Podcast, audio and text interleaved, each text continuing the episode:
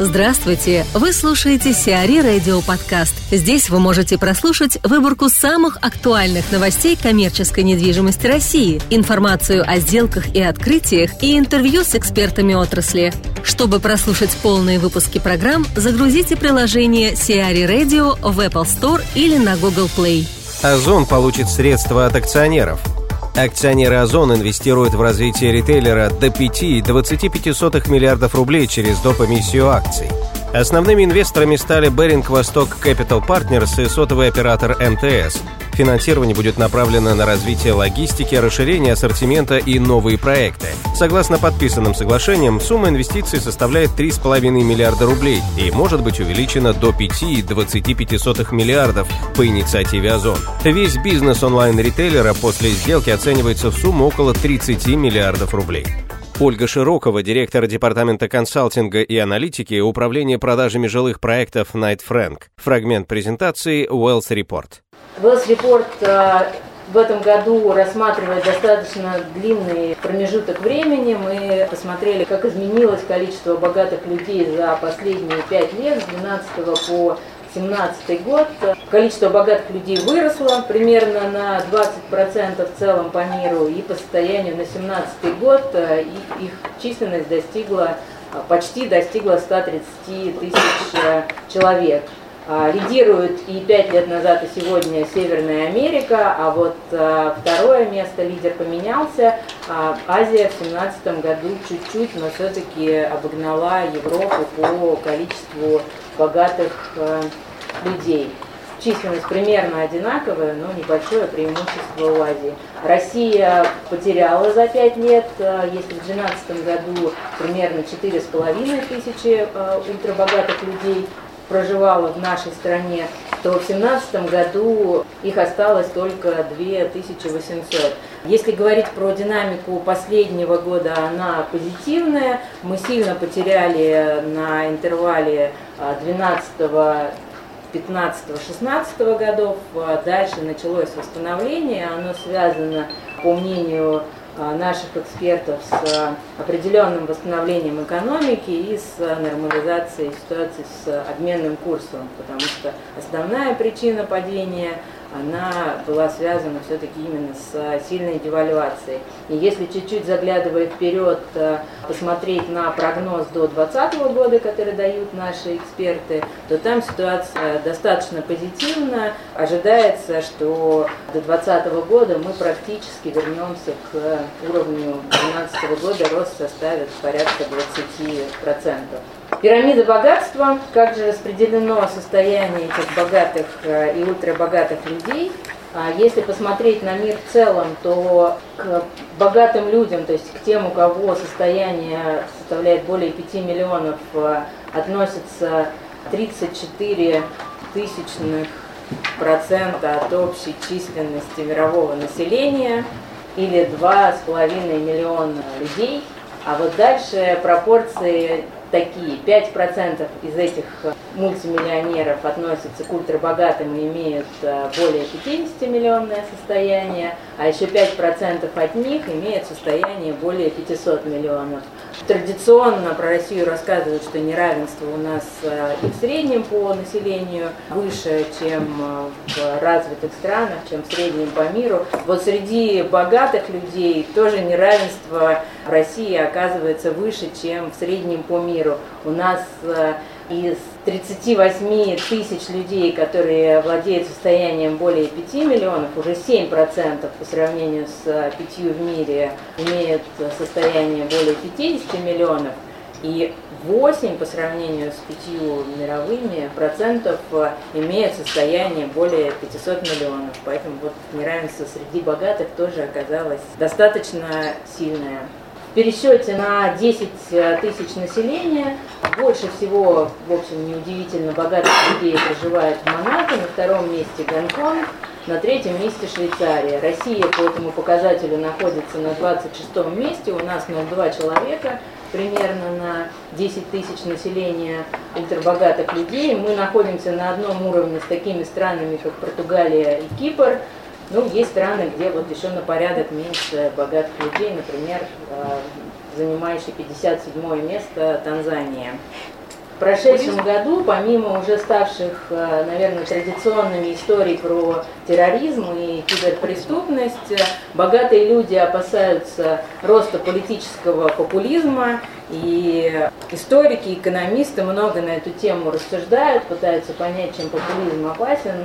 Кризис Северной Кореи достаточно сильно волнует э, богатых людей – если от э, мировых опасений переходить к непосредственно российским богатым людям, то можно две вещи отметить. Первое, что они в среднем э, больше боятся, чем богатые люди мира. Да, по, по всем показателям мы видим, что процент у России выше озабоченности в, в любых категориях, представленных здесь. Ну и там, где э, превосходство еще более существенно, это рост популизма, то есть российские богатые люди популизма боятся сильнее, чем в среднем по миру. Российские люди боятся введения систем CRS, э, это прозрачность, налоговый контроль и прочие э, истории, что тоже неудивительно. И мы значительно сильнее, значительно выше, чем богатые люди мира в целом оцениваем такую угрозу, как президентство Дональда Трампа. Мировые люди, 5% богатых людей сказали, что это угроза для их состояния, а россияне 23%. Людмила Потапова, директор Департамента элитной жилой недвижимости Найт Фрэнк. Фрагмент презентации Wells Report. Наши миллионеры любят покупать недвижимость. Правило, они владеют э, несколькими домами. В обязательном порядке это квартира в Москве, это загородный дом. Чаще всего у них есть зарубежная недвижимость, и даже не одна. Часто это какая-то курортная недвижимость, недвижимость в горах или в Лондоне. Поэтому в среднем три с половиной дома принадлежит вот нашим ультрахайнетам. По этому показателю Африка замыкает список, э, ну вот и Ближний Восток его возглавляет.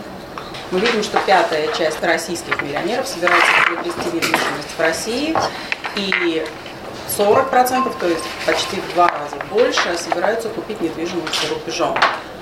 При этом а, странами э, предпочтительными для приобретения недвижимости они указывают э, страны, в которых есть возможность приобрести вместе с недвижимостью гражданство, например, Кипр и Мальта. Раньше по этому показателю лидировал Лондон, он потерял свои такие лидирующие позиции, потому что есть некая сложность теперь с приобретением гражданства или там подданства Великобритании, и вот эта нестабильность э, политической ситуации, связанная с Брекзитом, также их немножко пугает. Хотя самыми популярными странами для покупки второго дома указано, да, людей всего мира является Великобритания и США, для россиян это немножко другие страны. А, я бы хотела обратить ваше внимание на последнюю цифру, да, вот на Северную Америку. А, у американцев тенденция другие. Американцы традиционно не, не учат покупать недвижимость за границей. Чаще всего они все-таки покупают ее у себя в стране. А что происходит с рынком элитной недвижимости Москвы? Вот здесь несколько интересных цифр для вас. Да? Вы знаете, что рынок элитной недвижимости представлен э, первичным предложением и вторичным. Это данные только по Москве, без э, без Подмосковья. И в прошлом году, в 2017 году, на рынке было продано всего около тысячи квартир элитных, из которых 790 на рынке первички и 170 на рынке вторичной недвижимости. Это довольно интересные цифры, то есть очевиден совершенно, очевидны предпочтения богатых покупателей э, в области недвижимости. Да, они хотят новое жилье, и эти предпочтения, видите, там, в три э, с лишним раза превышают да, вторичку. В совокупности они потратили на приобретение недвижимости в Москве около 100 миллиардов рублей. И также обращаю ваше внимание на последнюю строчку, на средний бюджет у вас наверняка возникнут вопросы. Средний бюджет на покупку на первичке составил 84 миллиона рублей, а в то время как на вторичке э, больше, чем в два раза больше, да, 175 миллионов рублей. Связано это с изменением структуры предложения на рынке первичной недвижимости. Появилось довольно много проектов в премиальном классе с более низкой средней стоимостью квадратного метра, с меньшими площадями. И это повлияло на то, что средний размер сделки упал вот до 84 миллионов рублей. 90% покупателей считают, что очень важной является качественные характеристики объектов, которые они покупают. В этом смысле лондонские миллионеры были гораздо скромнее наших миллионеров. Они уже очень давно покупают недвижимость, и исторически недвижимость в Лондоне не обладала какими-то выдающимися характеристиками с точки зрения планировок, или, например, высоты потолков, или, например, качества инженерных систем. Для Лондона, собственно, они являются такими основоположниками так называемой европейской, да, европейских планировочных решений, когда очень-очень небольшие спальни, для них нормально иметь мастер-бедрум в 12, например, метров квадратных, что совершенно невозможно для России. Но при этом довольно большие э, места общего пользования или публичные пространства в квартирах, э, кухни, столовые и гостиные. Так вот сейчас для Лондона нормально совершенно иметь высоту потолка там около двух э, с половиной метров и меньше. А сейчас лондонские миллионеры требуют изменить эту ситуацию. Они хотят иметь более высокие потолки от трех метров, Таких проектов в Лондоне мало. В России э, все существенно проще. Наши богатые люди всегда были более требовательными к недвижимости, наверное, потому что у них есть опыт приобретения квартир в исторических доходных домах, в особняках, да, знаменитые коммуналки, которые расселялись, ремонтировались, превращались в жилые квартиры. Поэтому для нас является стандартом высота потолка в элитном классе от 3 метров и выше ниже трех метров, я даже не представляю, как продавать эту квартиру э, своим покупателям. 64% наших покупателей готовы платить больше за более качественные характеристики проекта. Что касается российских миллионеров, то они летают чаще всего в Ниццу. Это номер 35. И очень интересно, что второй по этой статистике э, по популярности на рейсе из Москвы это Москва-Ницца. То есть из Ниццы в Москву на 35 месте 1000 рейсов, да, а из Москвы в Ниццу 945. То есть каким-то образом они в одну сторону летают чаще, чем обратно. Другие популярные маршруты наших с вами соотечественников состоятельных это маршруты в Лондон, Женеву, в Париж, в Ригу и в Ларнаку, где они в последнее время покупают много недвижимости в связи с тем, что там есть возможность получения э, кипрского гражданства количество самолетов, которыми владеют состоятельные россияне. В этом смысле мы вообще далеко отстаем от э, других стран мира. Всего 1% частных джетов принадлежит нашим соотечественникам, 64% принадлежит американцам. И даже у европейцев и у латиноамериканцев их больше, чем у нас. Но, тем не менее, мы лидируем по э, динамике роста. Росту числа этих частных бизнес-джетов за год оно выросло на 7%. Логичная ситуация с яхтами, мы тоже не являемся лидерами на этом рынке. Лидерами также являются США, но мы отстаем не так драматически от США, да, всего лишь в два раза. 168 больших яхт находятся в собственности у россиян. Состоятельные люди предпочитают моторные яхты, не парусные.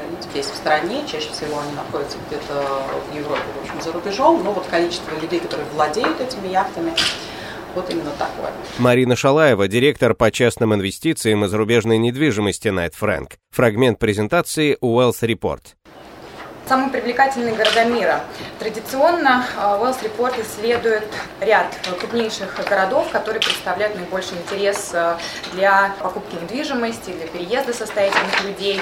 И оцениваются эти города по ряду важнейших факторов, которые перечислены на слайде. Да, это благосостояние, это объемы инвестиций в коммерческую жилую недвижимость, это образ жизни, то есть это количество э, пятизвездочных отелей, ресторанов люксовых, а также в целом инфраструктура, да, которая создана именно для э, комфортного проживания ультрахайнетов. И также отслеживаются непосредственно прогнозы по ВВП на ближайшие пять лет, да, потому что, конечно, спрос на элитную недвижимость, он всегда зависит от как бы, глобальной экономической ситуации в той или иной стране. Ну и здесь э, в десятке лидеров э, у нас традиционно американские города. Но опять же, здесь, наверное, можно провести параллель, что и самое большое количество ультраханетов у нас тоже э, базируется именно в Америке, да, поэтому многие американские города тоже вошли в этот рейтинг. Традиционно Лондон, то есть несмотря на какие-то даже политические потрясения серьезные, да, которые, что касается российских покупателей, а точно повлияли на инвестиционный спрос, тем не менее покупку недвижимости именно для переезда, для того, чтобы отправить детей учиться в Лондон, все равно состоятельные люди продолжают рассматривать, приобретая объекты недвижимости для собственного проживания в таких районах, как Белгравия, Найтсбридж, Кенсингтон, Ноттинг-Хилл, то есть традиционный такой классический Лондон. Также отмечу, да, что вошел э, в этот рейтинг Париж, ну и крупнейшие азиатские города, Сингапур, Гонконг, которые ну, традиционно эти города тоже э, признаны уже да, как э, самые комфортные для жизни. И э, также как города с достаточно высокими уже ценами на элитную недвижимость. То есть в рейтинге они тоже у нас всегда в десятке. 9% э, роста мы прогнозируем на элитную недвижимость Парижа, 7% это Берлин, причем Берлин стремительно растет уже на протяжении нескольких лет. Э, с чем связан такой рост и вообще прогнозы, да, такие многообещающие? То, что Берлин вообще-то самый недооцененный рынок э, Европы. Ни в одном городе с аналогичным уровнем жизни, как Берлин, да, мы не найдем сейчас элитных объектов недвижимости со стоимостью за квадратный метр 10 12 тысяч евро. То есть Лондон это средняя цена там порядка 40 э, тысяч евро. Та же самая Женева э, тоже 25-30 тысяч евро за квадрат. Берлин это все еще очень недооцененный рынок и он очень интересный именно для инвестиций.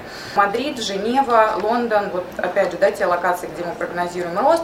Лондон на 0,5%, а, это говорит о том, что мы видим уже восстановление этого рынка да, постепенно, потому что с 2014 года цены корректировались в сторону именно понижения. А, связано это и с а, изменением налогообложения на элитную недвижимость, и с Brexit, и в целом с нестабильной ситуацией да, на рынке, с тем, что э, цены на элитную недвижимость действительно уже достигли по тому моменту своего пика.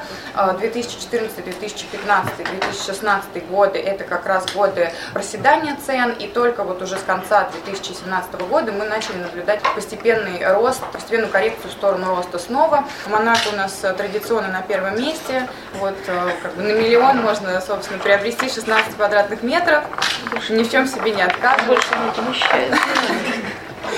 Вот, а, Гонконг 22 метра, в Нью-Йорке 25 метров, в Лондоне уже 28 метров. Вот, кстати, к вопросу тоже про э, элитность недвижимости, да, вот на миллион э, долларов э, студия фактически 28 квадратных метров, да, если это, допустим, на миллион долларов 100 метров, да, то это уже не элитная недвижимость, как правило.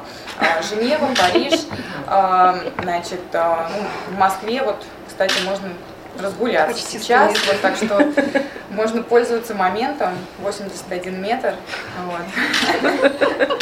В нижнем сегменте элитной недвижимости, я говорю, да. Надо брать. В премиальном классе. В Монако, вот уже в Гонконг, в Нью-Йорк мы с вами уже точно, наверное, не успеем, да, чтобы приобрести что-то такое более-менее, да, пригодное для проживания семьи. А вот в Москве как раз вот с помощью Людмилы можно приобрести еще очень хорошую квартиру относительно второго паспорта и двойного гражданства. Наши с вами соотечественники здесь как раз вырываются в лидеры. Больше всего ультрахайнетов из России э, имеют второй паспорт, э, отчасти вот благодаря нам тоже, да, потому что э, у нас много сделок очень прошло именно по кипрской недвижимости, по как бы именно иммиграционным программам и по Мальте. И больше всего наших соотечественников среди всех э, остальных э, хайнетов рассматривают вариант постоянной, постоянной миграции, переезда в другую страну. Опять же, да, скажу, что две основные программы есть э, по получению гражданства через инвестиции в недвижимость. Это Кипр и Мальта, да, где при, при приобретении недвижимости можно получить полноценный паспорт Евросоюза. И вот за счет этих программ, конечно, количество хайнетов из России, которые получают европейский паспорт, оно растет, потому что в других странах гораздо сложнее эта процедура, то есть э, либо нужно проживать э, определенное количество времени в стране, да, либо более крупные инвестиции делать, там, а не 2 миллиона. Поэтому в основном вот, э, вот эти вот интересанты, да, 45%, они как раз а, интересуются двумя программами. Ну и, наконец, вот предлагаю вам погрузиться немного в мир роскоши, да, вот, потому что мы регулярно тоже делаем а, исследования именно по инвестициям в разные люксовые э, сегменты. Индекс вообще э, вырос э, за 10 лет на 126%, то есть э, ультрахайнеты продолжают вкладывать в предметы роскоши. В этом году у нас, ну, в 2017 лидером роста стало искусство, плюс 21%, и в прошлом году я вот очень хорошо помню, что это было вино на первом месте, вот, то есть, может быть, здесь тоже можно какую-то аналогию провести, да, там, кризисные годы дали о себе знать, да, там, все скупали вино, а сейчас вот уже как-то подуспокоились все и стали как бы более активны активно, да, такие для души покупки делать. Самые дорогие лоты, которые были проданы на аукционах мира в 2017 году, ну, конечно же, невозможно, да, не озвучить э, продажу, да, картин «Спаситель мира», который наш соотечественник э, продал, да, за 450 миллионов э, долларов, нашумевшая такая история. 59-каратный ярко-розовый бриллиант за 71 миллион долларов – Конечно, нам, наверное, сложно это с вами понять. Как так? Мне, ну, мне-то, мне-то точно сложно. Мне, мне точно сложно, потому что я не представляю, как можно покупать. Я сразу, да, я сразу пересчитываю все в, а, в редевелопмент, и девелопмент, и супермаркеты в Берлине там, и так далее. Кульминационная да, история была продана тысячелетняя китайская фарфоровая чаша, там для мытья каких-то щеток, вот, за 40 миллионов, э, за 40 миллионов долларов. Стали э, самыми активными покупателями роскоши, э, кто бы мог подумать, китайцы. Вот, чаши купили. Да, собственно, чашу они купили вот, э, за 40 миллионов э, долларов. Ну и вот еще один из интересных лотов – это набор из четырех китайских складных стульев а, за 16-17 э, веков да, из белого сандала, а, который тоже приобрел азиатский покупатель за 5 а, миллионов фунтов. Алан Балоев, директор Департамента финансовых рынков и инвестиций Найт Фрэнк. Фрагмент презентации Wealth Report. Завершающая часть нашей презентации – это инвестиции в коммерческую недвижимость. Наверное, сложно после тарелок переключиться на инвестиции, но мы постараемся. В общем-то, здесь тоже сопоставимый объем. Инвестиции в коммерческую недвижимость и коммерческая недвижимость в целом а, остается достаточно привлекательным инструментом для богатых людей, для хайнетов в общей линейке инвестпродуктов. И если по итогам 2016 года примерно четверть богатых людей размещала свои деньги в недвижимости, то уже по итогам 2017 года 40% из этих людей, этих респондентов, они увеличили свои инвестиции в недвижимость. То есть они верят в коммерческую недвижимость, они продолжают инвестировать. Соответственно, по динамике роста это второе место после наиболее привлекательного, наиболее доступного сегмента размещения денег в акциях. А, объяснить это можно, наверное, там несколькими факторами. Первое. Инвесторы любят диверсифицировать свои вложения, и в этом смысле есть короткие, краткосрочные инвестиции, но более рискованные в акции, в ценные бумаги. И есть э, долгосрочные инвестиции, менее рискованные, прогнозируемые на долгий срок объекты коммерческой недвижимости. При всем при этом мы видим, что в рейтинге, в рейтинге э, появилась э, всем, наверное, там, известная уже нынче криптовалюта, традиционные инструменты, такие как золото, облигации, форекс, предметы роскоши, про которые только что вам говорила Марина. Точки зрения масштабов э, бедствия, в прошлом году было инвестировано порядка 840 миллиардов э, долларов. Цифра на самом деле колоссальная для коммерческой недвижимости. Это динамика позитивная, на 1,3% выше, чем показатели 2016 года.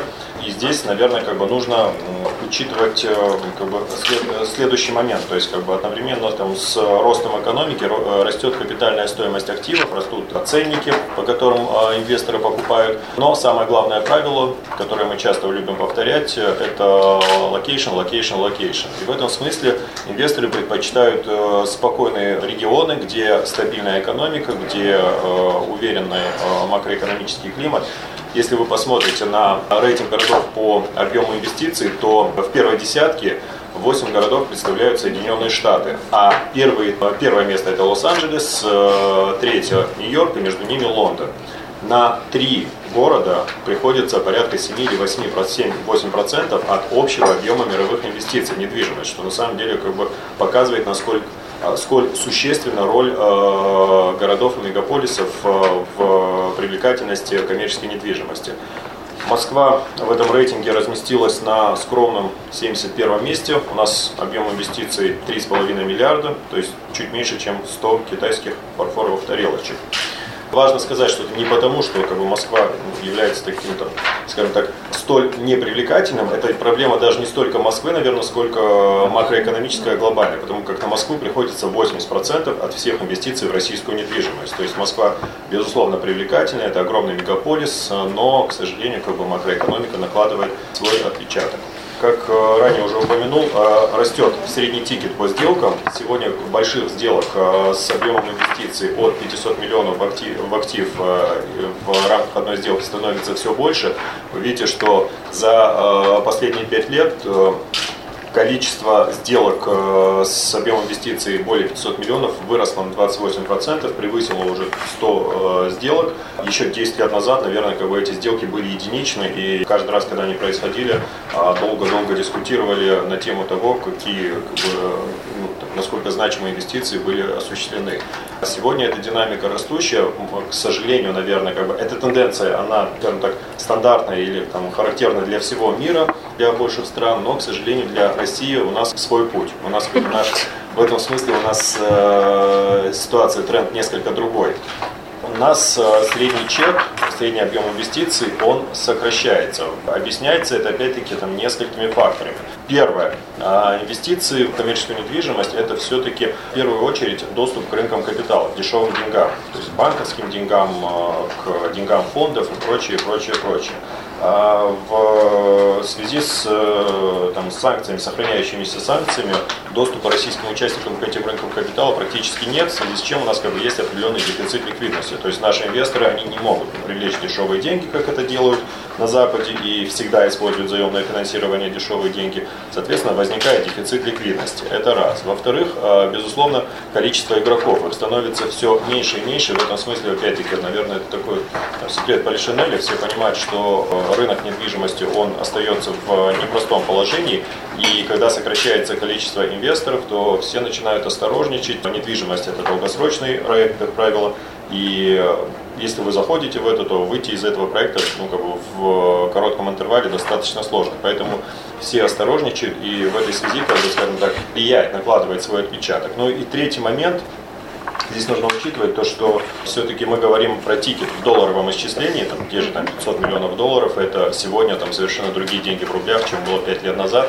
И учитывая то, что у нас произошло существенное изменение курса валют, э, в долларовом исчислении произошло а, существенное снижение стоимости активов. Сегодня мы можем сказать, что э, российские инвесторы или российские сделки, они происходят, происходят в диапазоне, наверное, от 20 миллионов до 100 миллионов долларов, что, в общем-то, наверное, неплохо, но мы существенно в этом смысле поступаем нашим западным коллегам. Сиари Радио. Эксклюзивные рубрики «За и против», «Ноу-хау», «Ремейк», «Новые форматы». Слушайте в полных выпусках программ в приложении Сиари Radio. Приложение доступно в Apple Store и на Google Play. Более подробная информация на сайте siari.ru slash radio.